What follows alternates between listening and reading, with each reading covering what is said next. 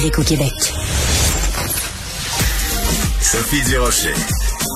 Divertissante. Elle sait comment se donner en spectacle pour vous offrir la meilleure représentation. Oh, regardez les amis là. On, on reçoit même de l'eau à nous. Ah, Ça, c'est la pitoune, Bobino. On était allés dans les petits bateaux, Bobinette, c'était bien suffisant. Eh oui, c'est vrai. Oui. Oh. Mais non, mais, mais qu'est-ce que c'est que ça? Ah mon Dieu, ça, ça me rappelle des souvenirs. C'est Bobino et Bobinette à l'Expo 67. Pourquoi on parle de l'Expo dans la Pitoune, hein, faut le préciser. Pourquoi on parle de ça aujourd'hui? Parce qu'il y a des vestiges des manèges phares de la Ronde et de l'Expo 67 qui sont toujours laissés à l'abandon des années après leur fermeture et ça choque beaucoup de gens. Ça choque mon prochain invité, Roger Laroche, qui est un historien spécialiste des expositions universelles et internationales. Monsieur Laroche, bonjour. Bonjour. Quand on entend Bobino et Bobinette avoir un plaisir fou dans la pitoune, ça nous brise le cœur de savoir qu'il y a euh, comme ça des manèges de la ronde qui sont laissés à l'abandon, à photo à l'appui dans le journal de Montréal. C'est effectivement un problème, mais c'est aussi un symbole de ce qui est devenu Six Flags au fil des dernières années. Six Flags est la compagnie qui maintenant gère la ronde. C'est ça, ils sont pas propriétaires, la Voilà, ville qui est gère. propriétaire, qui gère. Ouais. Euh, il y a quelques années, comme au 50e en 2017, on avait une direction locale qui était quand même relativement sensible euh, à la protection du patrimoine, était consciente de ce que le patrimoine de la ronde représentait. Ben, c'est pas juste un parc d'attractions au hasard. C'est devenu un, un- un, euh, c'était un outil familial carrément durant l'Expo 67. Mais aujourd'hui, il y a un changement de direction locale et plus ça va, plus on abandonne. Tout, tout ce qu'on veut faire à la ronde dor- dorénavant, c'est de vendre l'adrénaline sans s'occuper euh, de tout le côté non seulement patrimonial, mais avec le- cette idée d'abandon aussi de petits, parce que des manèges qui étaient plus familiales que d'autres Oui. choses. On veut carrément mettre de côté la participation familiale Ah à, oui. à- à la ronde et, et on le sent parce que la ronde d'elle-même, Six Flags admet, puis c'est ça aussi pour ces autres parcs, euh, ils font pas d'argent avec les manèges. Hmm. C'est pas les manèges qui ramènent l'argent, c'est la nourriture et les stationnements. Dans la nourriture, c'est pas pour rien que la ronde a interdit aux familles d'amener leur propre Absolument. nourriture. Parce qu'avant, c'était le fun. On arrivait là, on pouvait, oui, aller dans les manèges, mais on a, ça portait un petit pique-nique euh, de trois, quatre sandwichs. On s'in- s'installait sur une table à pique-nique et l'affaire était bingo. Mais c'est plus possible, ça, aujourd'hui. c'est- carrément interdit. Même on fouille les sacs et euh, euh, bon, la famille peut toujours sortir, mais c'est pas la famille qui a la clientèle. Or, la, la ronde est différente des autres parcs Six Flags parce que c'est un parc urbain. La majorité de Mm. sa clientèle, elle est locale. Les autres parcs, c'est majoritairement du touriste qui circule puis tout ça. Donc, il y a toute cette notion même de parc familial, de lieu de rencontre, de lieu de socialisation qui est en train de disparaître. Or, c'était le fondement même Mm. euh, en 1967 de créer un centre d'amusement avec l'exposition. Est-ce qu'il n'y a pas quelque chose aussi, euh, Monsieur La- Laroche, qui est un phénomène qui est euh, parce que je vois par exemple Phyllis Lambert, qui est notre grande défenseur de l'architecture, qui est en train de s'offusquer parce que euh, l'an- l'ancêtre, en fait le premier musée d'art contemporain, qui est pas loin, qui est aussi au parc Jean Drapeau, qui est complètement laissé à l'abandon. Le gouvernement voulait le vendre à un moment donné, l'Auto-Québec voulait le vendre, à un moment donné ils sont ravisés. C'est ce que je veux dire, c'est que ce que vous appelez notre rapport au patrimoine, c'est pas juste la ronde, c'est de façon générale au Québec, les vieilleries, ça nous intéresse pas. je vais être direct, on fait dur. Mais, mais il y a deux raisons pour ça. La première, on a une très mauvaise conscience de notre histoire. Euh, et c'est étonnant parce que quand, quand je fais des conférences ou autres, ça se remplit. Très rapidement, les gens veulent en entendre parler. Ils ont soif de ça, Oui, mais vous êtes mais- en oasis dans le désert. Ouais, ben, dans certains cas, oui. Mais en même temps, ils sont trop paresseux pour la lire.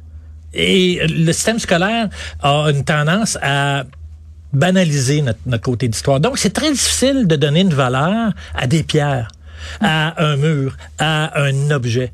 Et c'est là la difficulté. Le patrimoine de la ronde, euh, c'est exactement le même type de patrimoine qu'on reconnaît, qu'on a difficulté avec, avec autant euh, le patrimoine religieux, Ouais. qu'on soit religieux ou pas, là, ça demeure quand même. Ça fait partie euh, de notre histoire. c'est notre histoire, puis c'est aussi architecturellement euh, très important.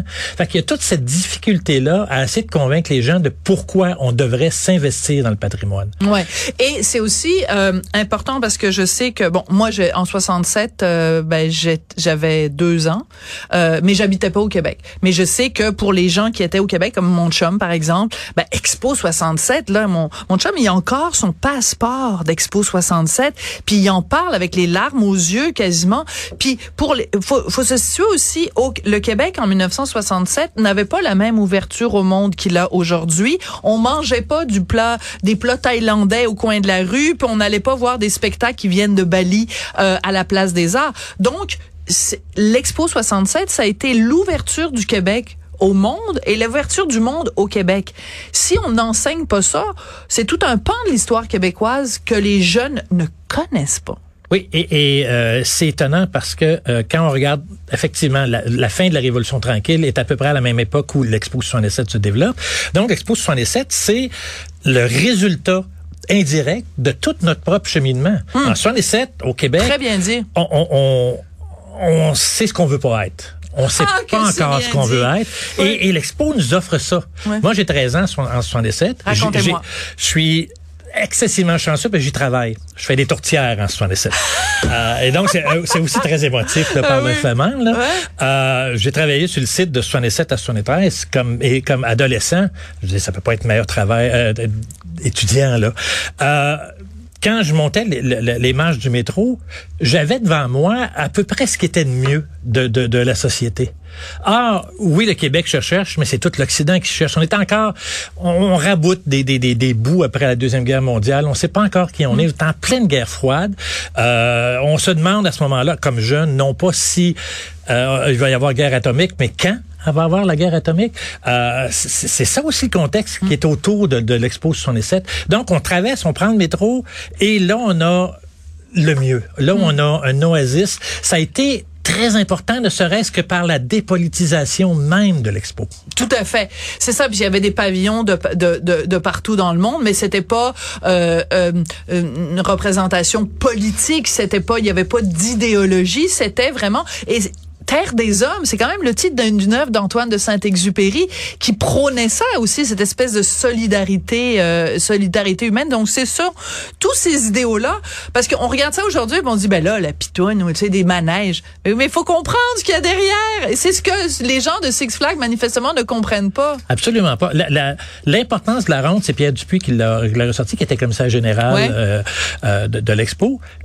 L'expo elle-même était ni peu ni moins qu'une sorte de Google concentré, scientifique, oui. social, euh, et même pour la bouffe. Et euh, lorsqu'on est, euh, comment je pourrais dire, avec les, les, les heures passées dans les pavillons s'épuisent. Donc, on devait avoir un lieu où on pouvait relaxer voilà. avec les enfants. Pendant tout le temps, même Barbie Kennedy qui est venu euh, à l'expo visiter, il était avec ses enfants. Je savais pas. Ouais. Et, et, et euh, malheureusement, un an avant son décès, ouais. euh, à, à l'heure du dîner, lui a dit non, je ne suis pas la visite officielle. Hein? Il amène ses enfants, puis il a passé l'après-midi à, la ronde. À la il a saisi. Robert Kennedy, je ne savais pas. Ben là, je suis tellement contente de vous avoir rencontré, euh, Roger Laroche, parce que on pourrait raconter comme ça des anecdotes à plus finir sur la ronde. C'est bien plus que juste des manèges et c'est important de prendre conscience de ce patrimoine-là. Merci beaucoup d'être venu plaider pour la cause de la ronde et des manèges. C'est moi qui vous remercie. Merci beaucoup, Roger Laroche.